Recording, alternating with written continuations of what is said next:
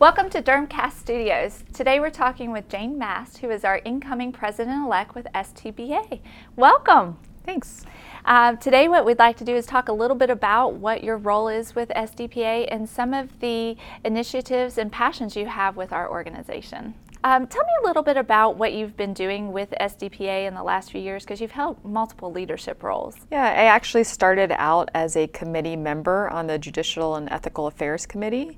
Um, and then I worked on the Legislative Affairs Committee as the committee chair. And then I was on the board of directors as a director at large for the last couple of years until most recently becoming president elect. Oh, that's fantastic. So, Tell me a little bit. Uh, you have a passion for the legislative aspect of uh, SDPA and being a PA in general.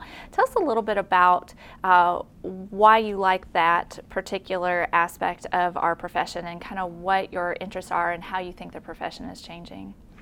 Uh, I got involved in legislative affairs because I was very concerned about the future of the profession. Um, and I quickly found out the best way to be a voice for the profession is to get involved in the legislative aspect of advocacy for PAs in general and specifically dermatology PAs. So I know that you've worked very closely with AAPA on multiple issues. Um, in the last few years, what are some of the, the legislative issues that you've worked with them on? With AAPA, we've worked with them, uh, particularly when it comes to PA practice laws. Several states were still very restrictive to PA practice, so we worked with them to help um, get PAs the right to practice in those states uh, the same way that you and I practice in our states. So, very much a reciprocal relationship, just mm-hmm. trying to help them help us and, and vice right. versa. And we also work with a number of advocacy groups uh, working on legislative issues that pertain to our patients. So we did a lot of tanning bed legislation. We worked at AIM with melanoma. Um, some of these groups that also advocate for dermatology patients. Oh, that's fantastic. Um, so, in going forward in uh, your presidency, because you'll serve as president-elect, then president, and then immediate past president, what are some of the um, future issues you think uh, we're going to have to deal with, both uh, from an SDPA angle and from a PA profession? Well, I think going forward, you know, we're in a very good growth phase for our profession. Um, but going forward, we really have to have a unified voice, um, knowing what our profession is about, protecting our right to practice, and really where do we go from here? What does the future look like 10 years from now?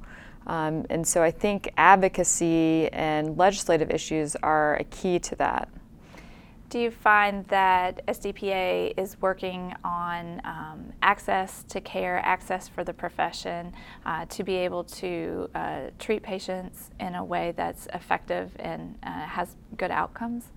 Yes, I think as we go forward, you know, we want to work with our collaborating physicians to bring more access to care for patients.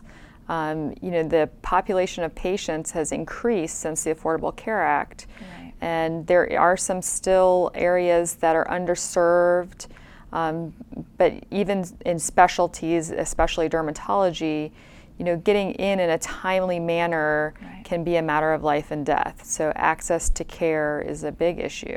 If you're going to have uh, some words of wisdom for anybody that's interested in becoming a SD, uh, leader in SDPA or any other organization, what would you tell them to do?